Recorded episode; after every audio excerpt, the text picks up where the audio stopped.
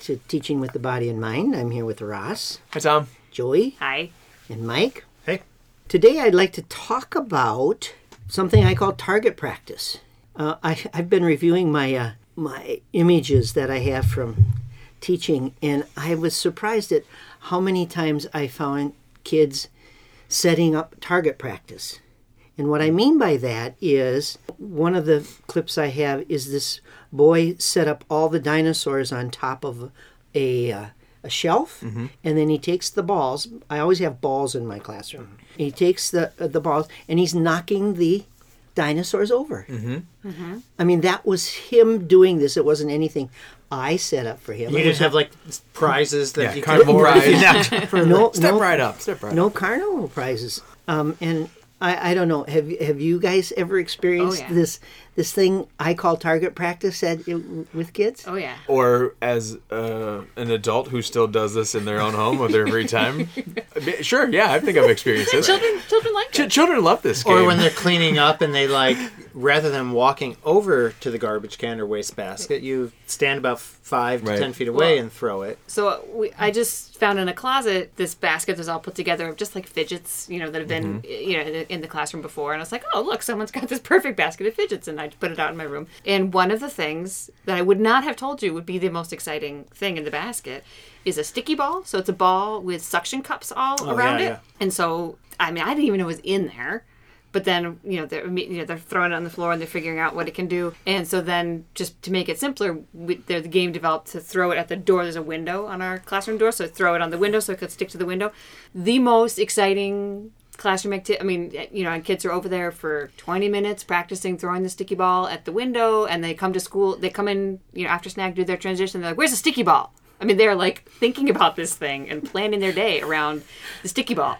So yes, I mm-hmm. have, And you only I have one because it was just in this I think we basket. have two. Okay. Yeah, but then you can't find them because someone walks around with them all day. And yeah, I, I probably should go to the dollar store and get a few more. have have you seen? I mean, there's the interest, but now has have new games continued to grow well, from it? Sticky ball. The then we got into some problem solving because because occasionally they'd throw it higher than they it would land higher than they could reach. Yep. So then we had to come up with some whether you climb up on a chair to get it down, or you mm-hmm. throw another ball at it to get it to come mm-hmm. down, or you get a block and knock it down with a longer block, which was a small fail because then the block fell on someone. But that, that was a good idea.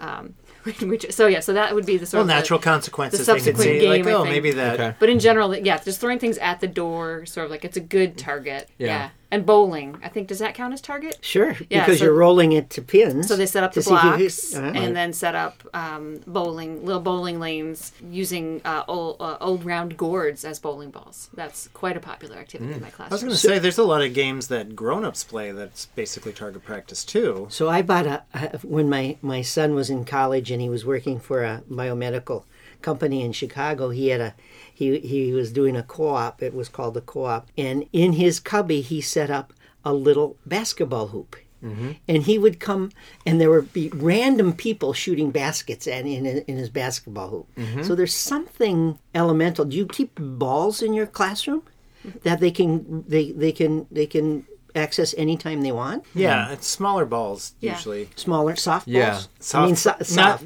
yeah, like actually soft, So, actually soft. like a, That's and like a koosh ball. like a mm-hmm. koosh ball. yeah, um, The- yarn the, ball. The gourds for rolling. Yep. That's not really why we had them in the room, but that's what they became. Mm-hmm. rolling gourds. I did have you know one particular time when the kids were really interested in balls, and we had we did have billiard balls and bowling balls, Mm. and golf balls, and Small wooden balls that can go down ramps. Yeah, yeah. sometimes you build Oh, a yeah, ramp. we sometimes you build so a ramp with the intent have. of the ball mm-hmm. going a certain. That's a you're not throwing it, but that's a different kind of mm-hmm. target mm-hmm. target practice. Well, yeah, it's uh, a because there is that kind of engineering mechanics. How do I get this from here to here, Yeah. point A to point B, but follow that track because it has a specific target you're trying to get to. Right.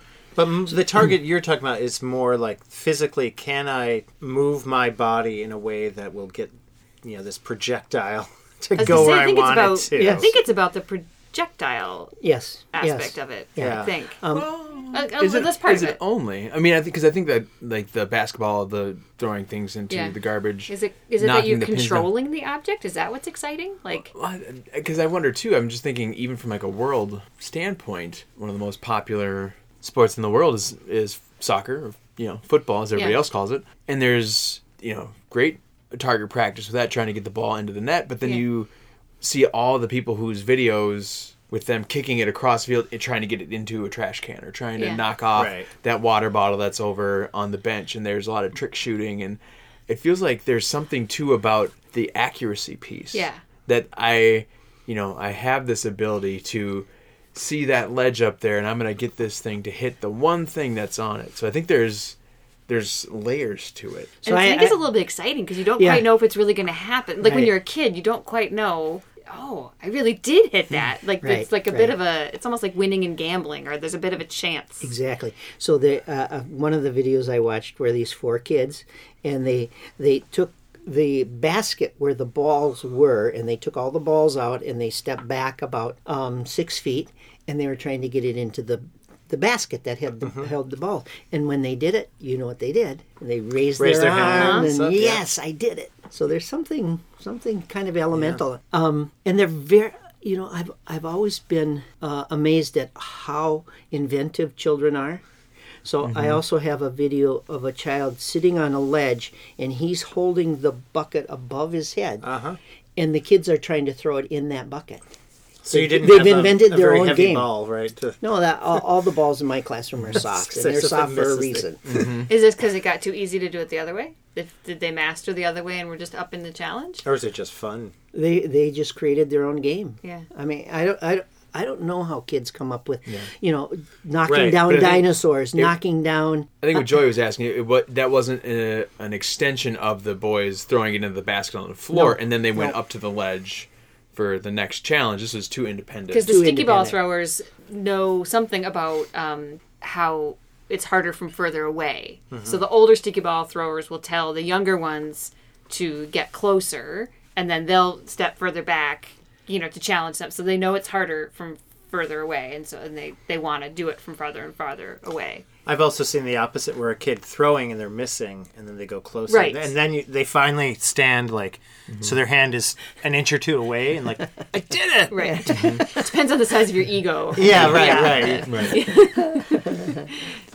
But I do, I do think there's that element. I mean, it's truly playful. Going back to conversations from previous episodes about playing, and when I think it's one way that I would say that adults do play. It becomes a little mini game because there's that. Can I get this? You know, there's just a little bit of satisfaction of like, hey, yeah, I, I, I got my crumpled up paper in the recycling bin. I, Or I think it's got a little bit of something to do with control. Like I made that do that. Mm-hmm. You know, Sure. like I, I'm I'm in And charge you're of that not right next crumpled to it. up Like piece you're of not even touching that basket, but that Yeah. the paper you had is now in. right. So this is kind of. What- I mean, this is. I, I was talking to my son today, and um, we were talking. I I was talking. You know, I'm I'm going to talk on our podcast about target practice, and he he says, "Well, um, you, have you heard about the targets in urinals in in airports? Oh yeah, yeah. and they they set up targets and urinals, and it actually keeps it Keeps cleaner. It, keeps the Well, don't cleaner. some people do that with toilet training too? Yeah, toilet training. I've Yep. seen they have little like targets you can I've get just to. heard people use Cheerios, Yep. but I Yep. Because they they go down. and That'll work. yeah, I've heard They'll this- dissolve eventually. They're Exactly. Not gonna hurt the pipes. Yeah, and the, the interesting thing too is that preschoolers have such little control over where they're throwing it. And what I've read, research wise, they, they say that the way to learn how to throw, because you know, so an overhand throw, you step with the opposite leg of the mm-hmm. arm Yeah. that you're using, and you twist your body, and all of that will be both speed and accuracy.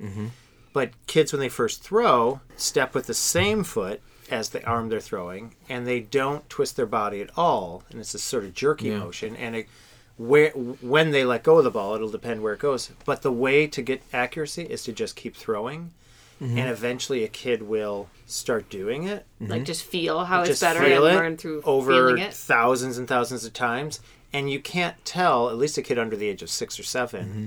You can't say, "Oh, try twisting your body," because it is the funniest thing. Because they Right. still they can't do it. Like they will Yeah. kind of look down. I remember a kid showing me how a pitcher, um, a baseball pitcher, he, uh, he had the Yeah. name of a person I don't know, but Cal Ripken. maybe. Yeah, we'll He's just a say Cal shortstop. Ripken. Oh darn! Who's a pitcher? Who is a pitcher? We'll say Nolan Ryan. No, so this kid is showing me, and I have it on video somewhere.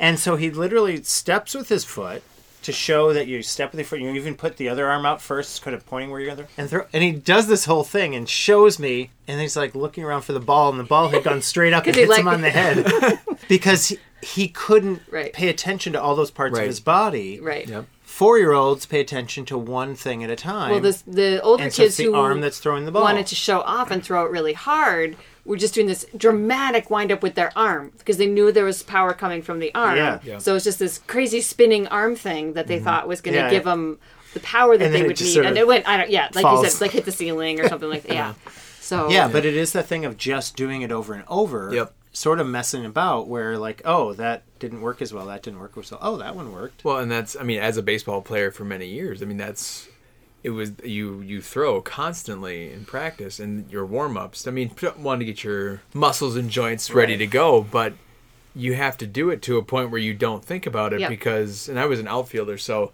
there'd be times when I would have a fly ball into the outfield and I would have to throw it as hard as I could to try to get it to home plate to try to get the runner who was advancing and those and if I would have had to have thought step pull back Right. and now le- release it right now like Right. you just have to Well, there's a different kind of target practice that I've done, um, kickboxing, where you're hitting a, a pad. yep So you're definitely aiming at a target, and it's the same thing. The instructor was like, just you know, he, he taught the form, but then it was Yep. like you just have to do it until your body figures it out. Right, right. And then eventually, his his theory was also until you're so tired that your body finds the easiest way right because. Yeah. Because your body's going to take the easiest path, Right, but right. and it was true. It's sort of like, yeah, you can think about I'm going to step, twist, Right. da da da da da, but yeah, Yeah. the thinking gets in the way Yeah. of the doing. because it gets into the muscle because and it's just interesting when I because I've just tried to make I break I've I've thought about that from time to time like how you know how hard you have to throw Yeah, yeah. And, or how you know whether you're closer or farther away like you don't think really and about what's the, angle? Because you throw it at, like in an arc. there can be right? that So trajectory and you got to know and it just like it was so built into the muscle memory of just re- repetitious and